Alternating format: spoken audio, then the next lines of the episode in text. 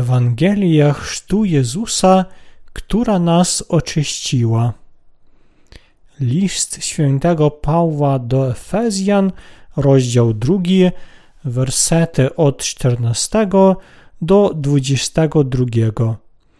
Gdyż On jest naszym pokojem, On uczynił wszystkich tym samym oraz w swoim ciele wewnętrznym zniszczył nieprzyjaźń, ten graniczny mur ogrodzenia, zostawiając bezczynne w naukach prawo przykazań, aby czyniąc pokój z dwóch stworzył sobie istotę ku jednemu, nowemu człowiekowi.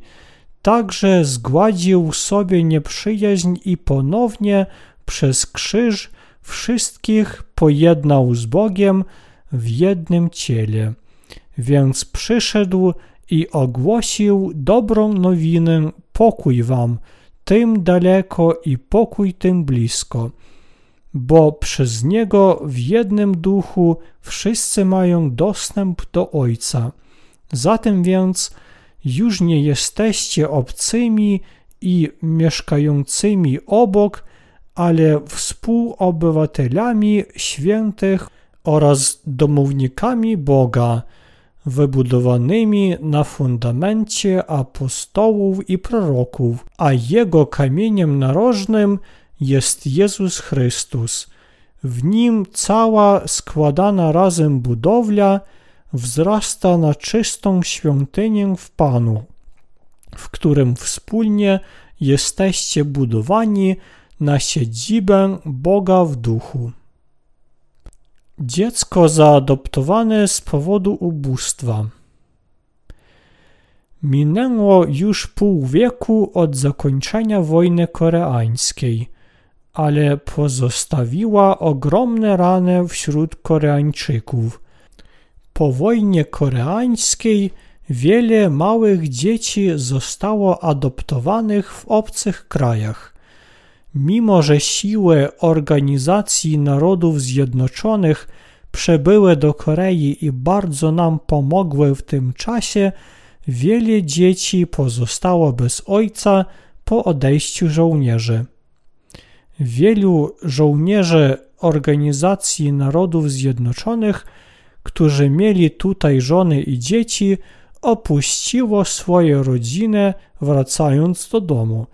Wiele z tych dzieci zostało ponownie porzuconych przez ich matki w domach dziecka, a następnie odesłanych do adopcji do obcych krajów.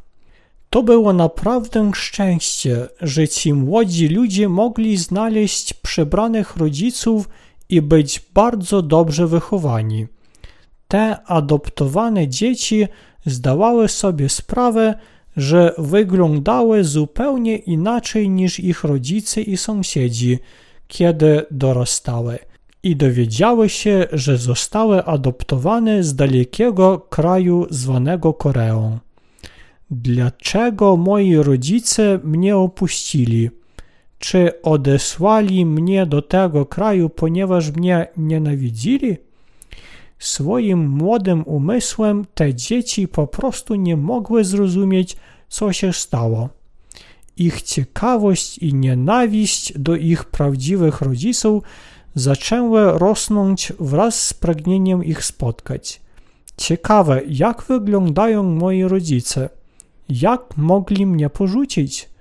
Czy to zrobili, bo mnie nienawidzili?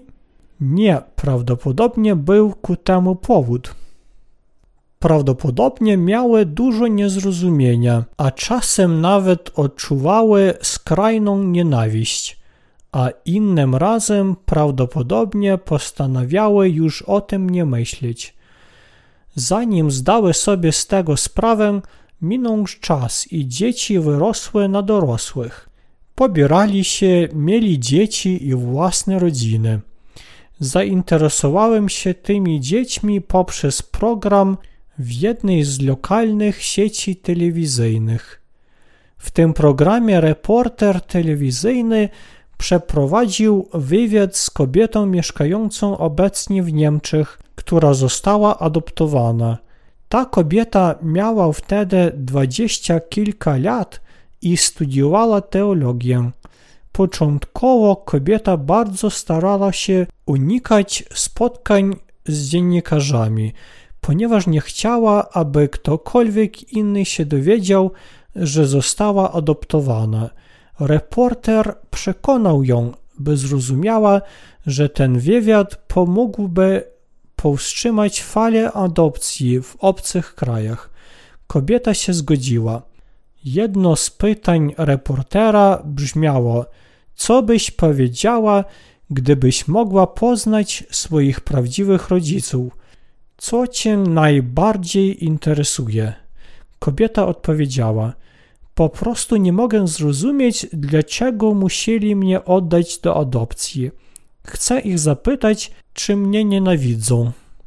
Jej rodzona matka zobaczyła ten wywiad kobiety w telewizji, skontaktowała się ze stacją nadawczą i powiedziała, że chce się spotkać z córką. W ten sposób się spotkały. Matka przyszła bardzo wcześnie na lotnisko i czekała na przybycie córki. Kiedy młoda kobieta wyszła z wyjścia, jej matka mogła tylko stać i płakać. Te dwie osoby nigdy wcześniej nie spotykały się twarzą w twarz. Po raz pierwszy matka zobaczyła swoją dorosłą córkę, kiedy pojawiła się w telewizji. Mimo, że mówiły różnymi językami, mogły rozmawiać swoimi sercami i przez emocjonalne spojrzenia, które wymieniały.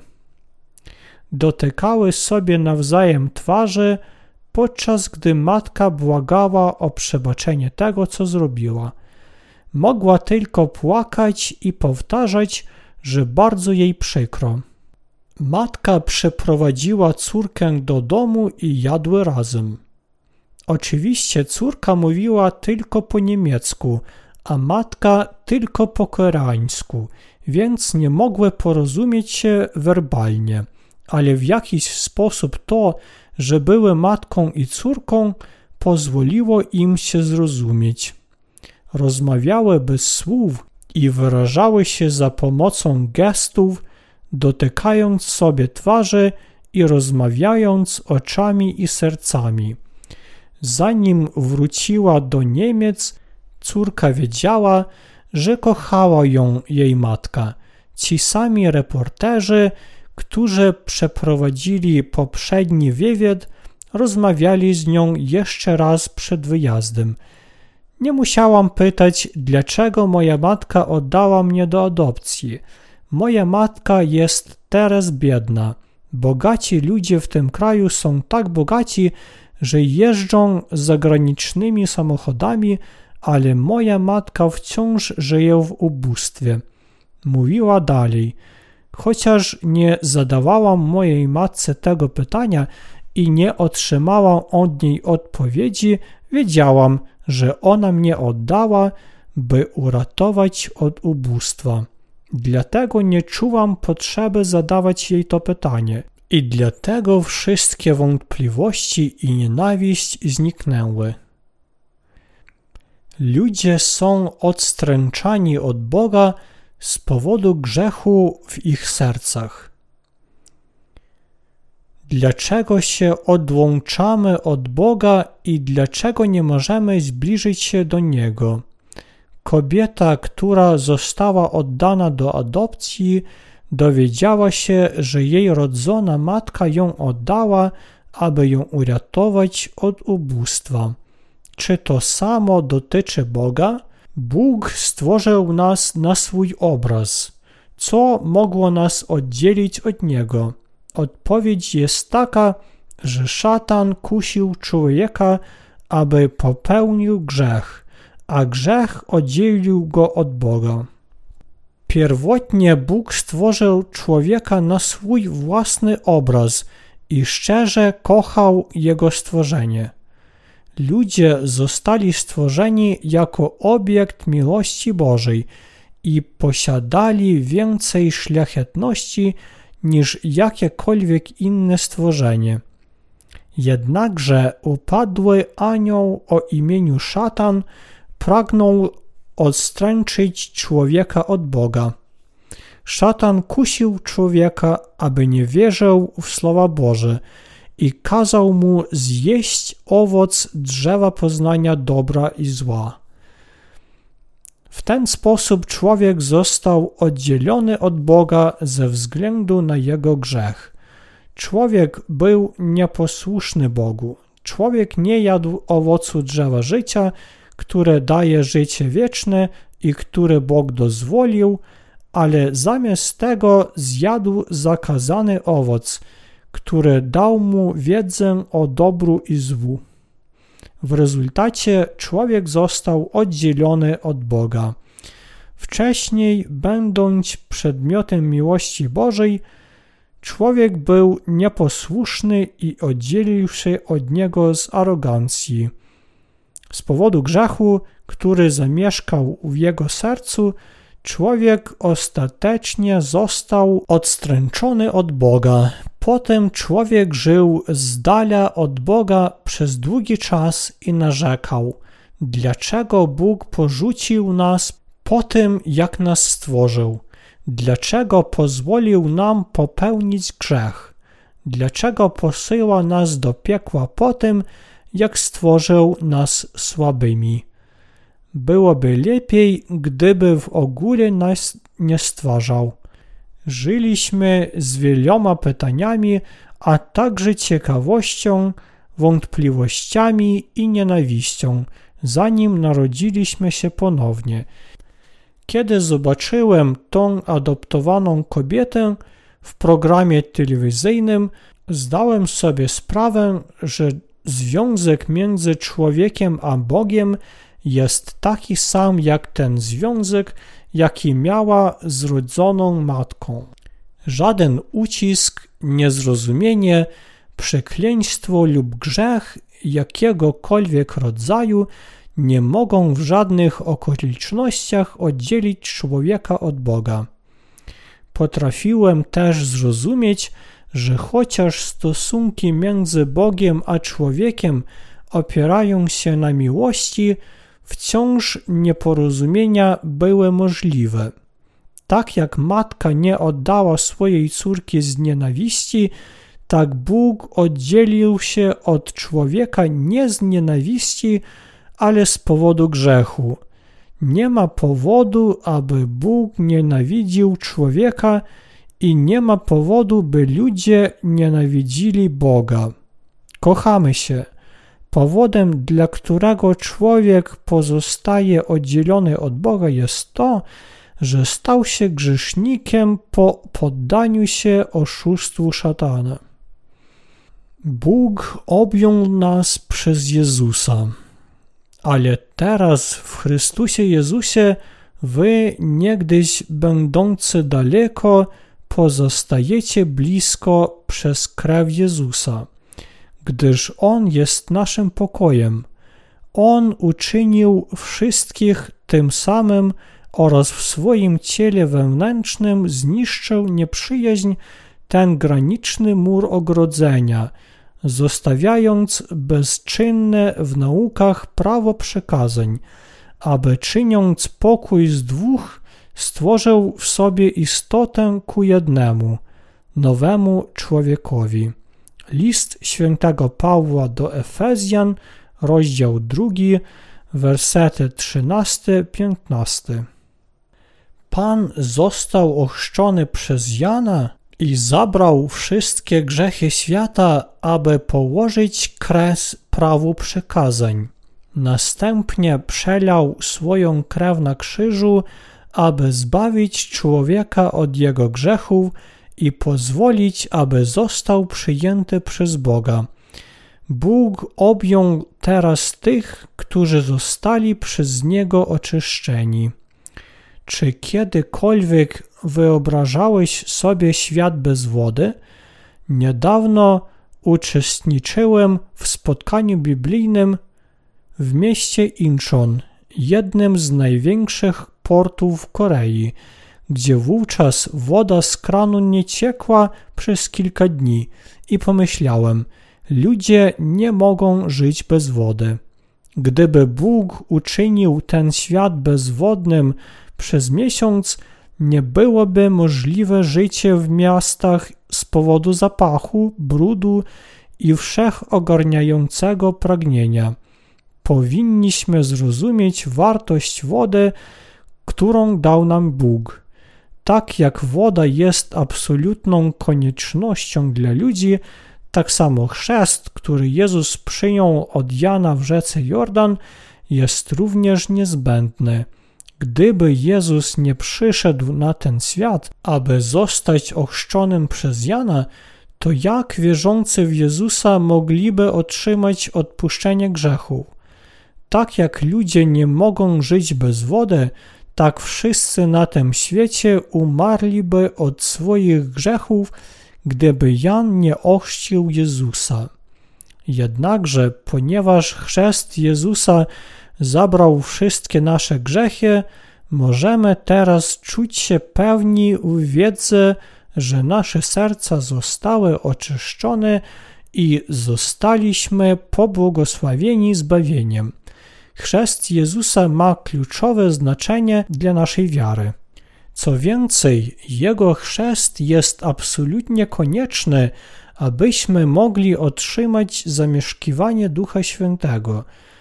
Piotr, jeden z uczniów Jezusa, powiedział: To ona odpowiednik chrztu i teraz was uratuje nie pozbycie się brudu cielesnej natury, lecz prośba prawego sumienia względem Boga z powodu wskrzeszenia Jezusa Chrystusa. Pierwszy list świętego Piotra, rozdział trzeci, werset 21.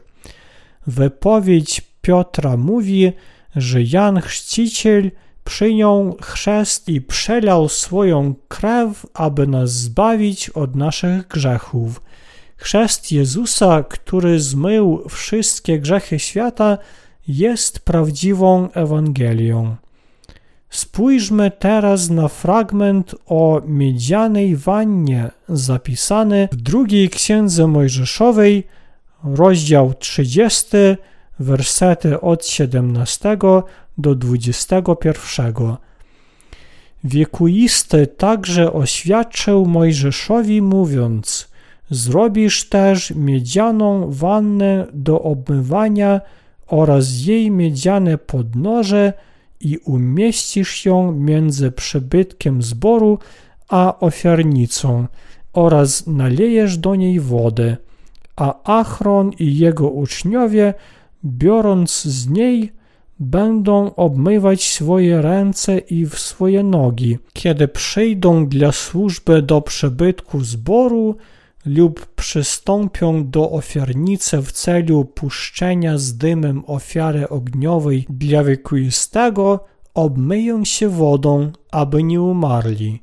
Będzie to dla nich ustawa wieczna, dla niego oraz dla jego potomków w ich pokoleniach.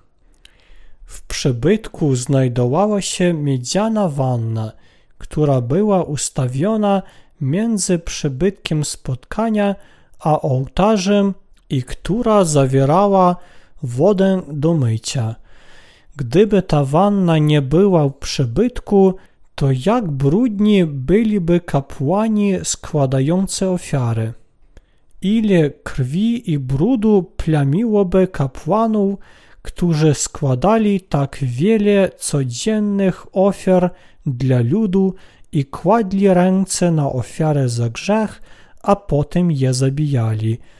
Gdyby w przybytku nie było wanny, kapłan byłby bardzo brudny. Dlatego Bóg przygotował dla nich wannę, aby mogli zbliżyć się do Niego z czystymi rękami. Grzesznicy przekazywali swoje grzechy, kładąc ręce na głowie ofiar za grzechy, a następnie kapłani ofiarowali je Bogu w ich imieniu. Bóg przygotował miedzianą wannę, aby kapłani mogli wejść do świętego miejsca i aby mogli umyć się wodą, aby nie umarli. Nawet kapłan nie mógł wejść do świętego miejsca, poplamiony krwią zwierzęcia. Dlatego kapłani zmywali z siebie wszelki brud wodą z wanny, aby zbliżyć się do Boga po składaniu ofiar za lud. Chrzest Jezusa zmył wszystkie grzechy świata. Przez chrzest Jezusa od Jana w rzece Jordan wszystkie grzechy świata zostały mu przekazane.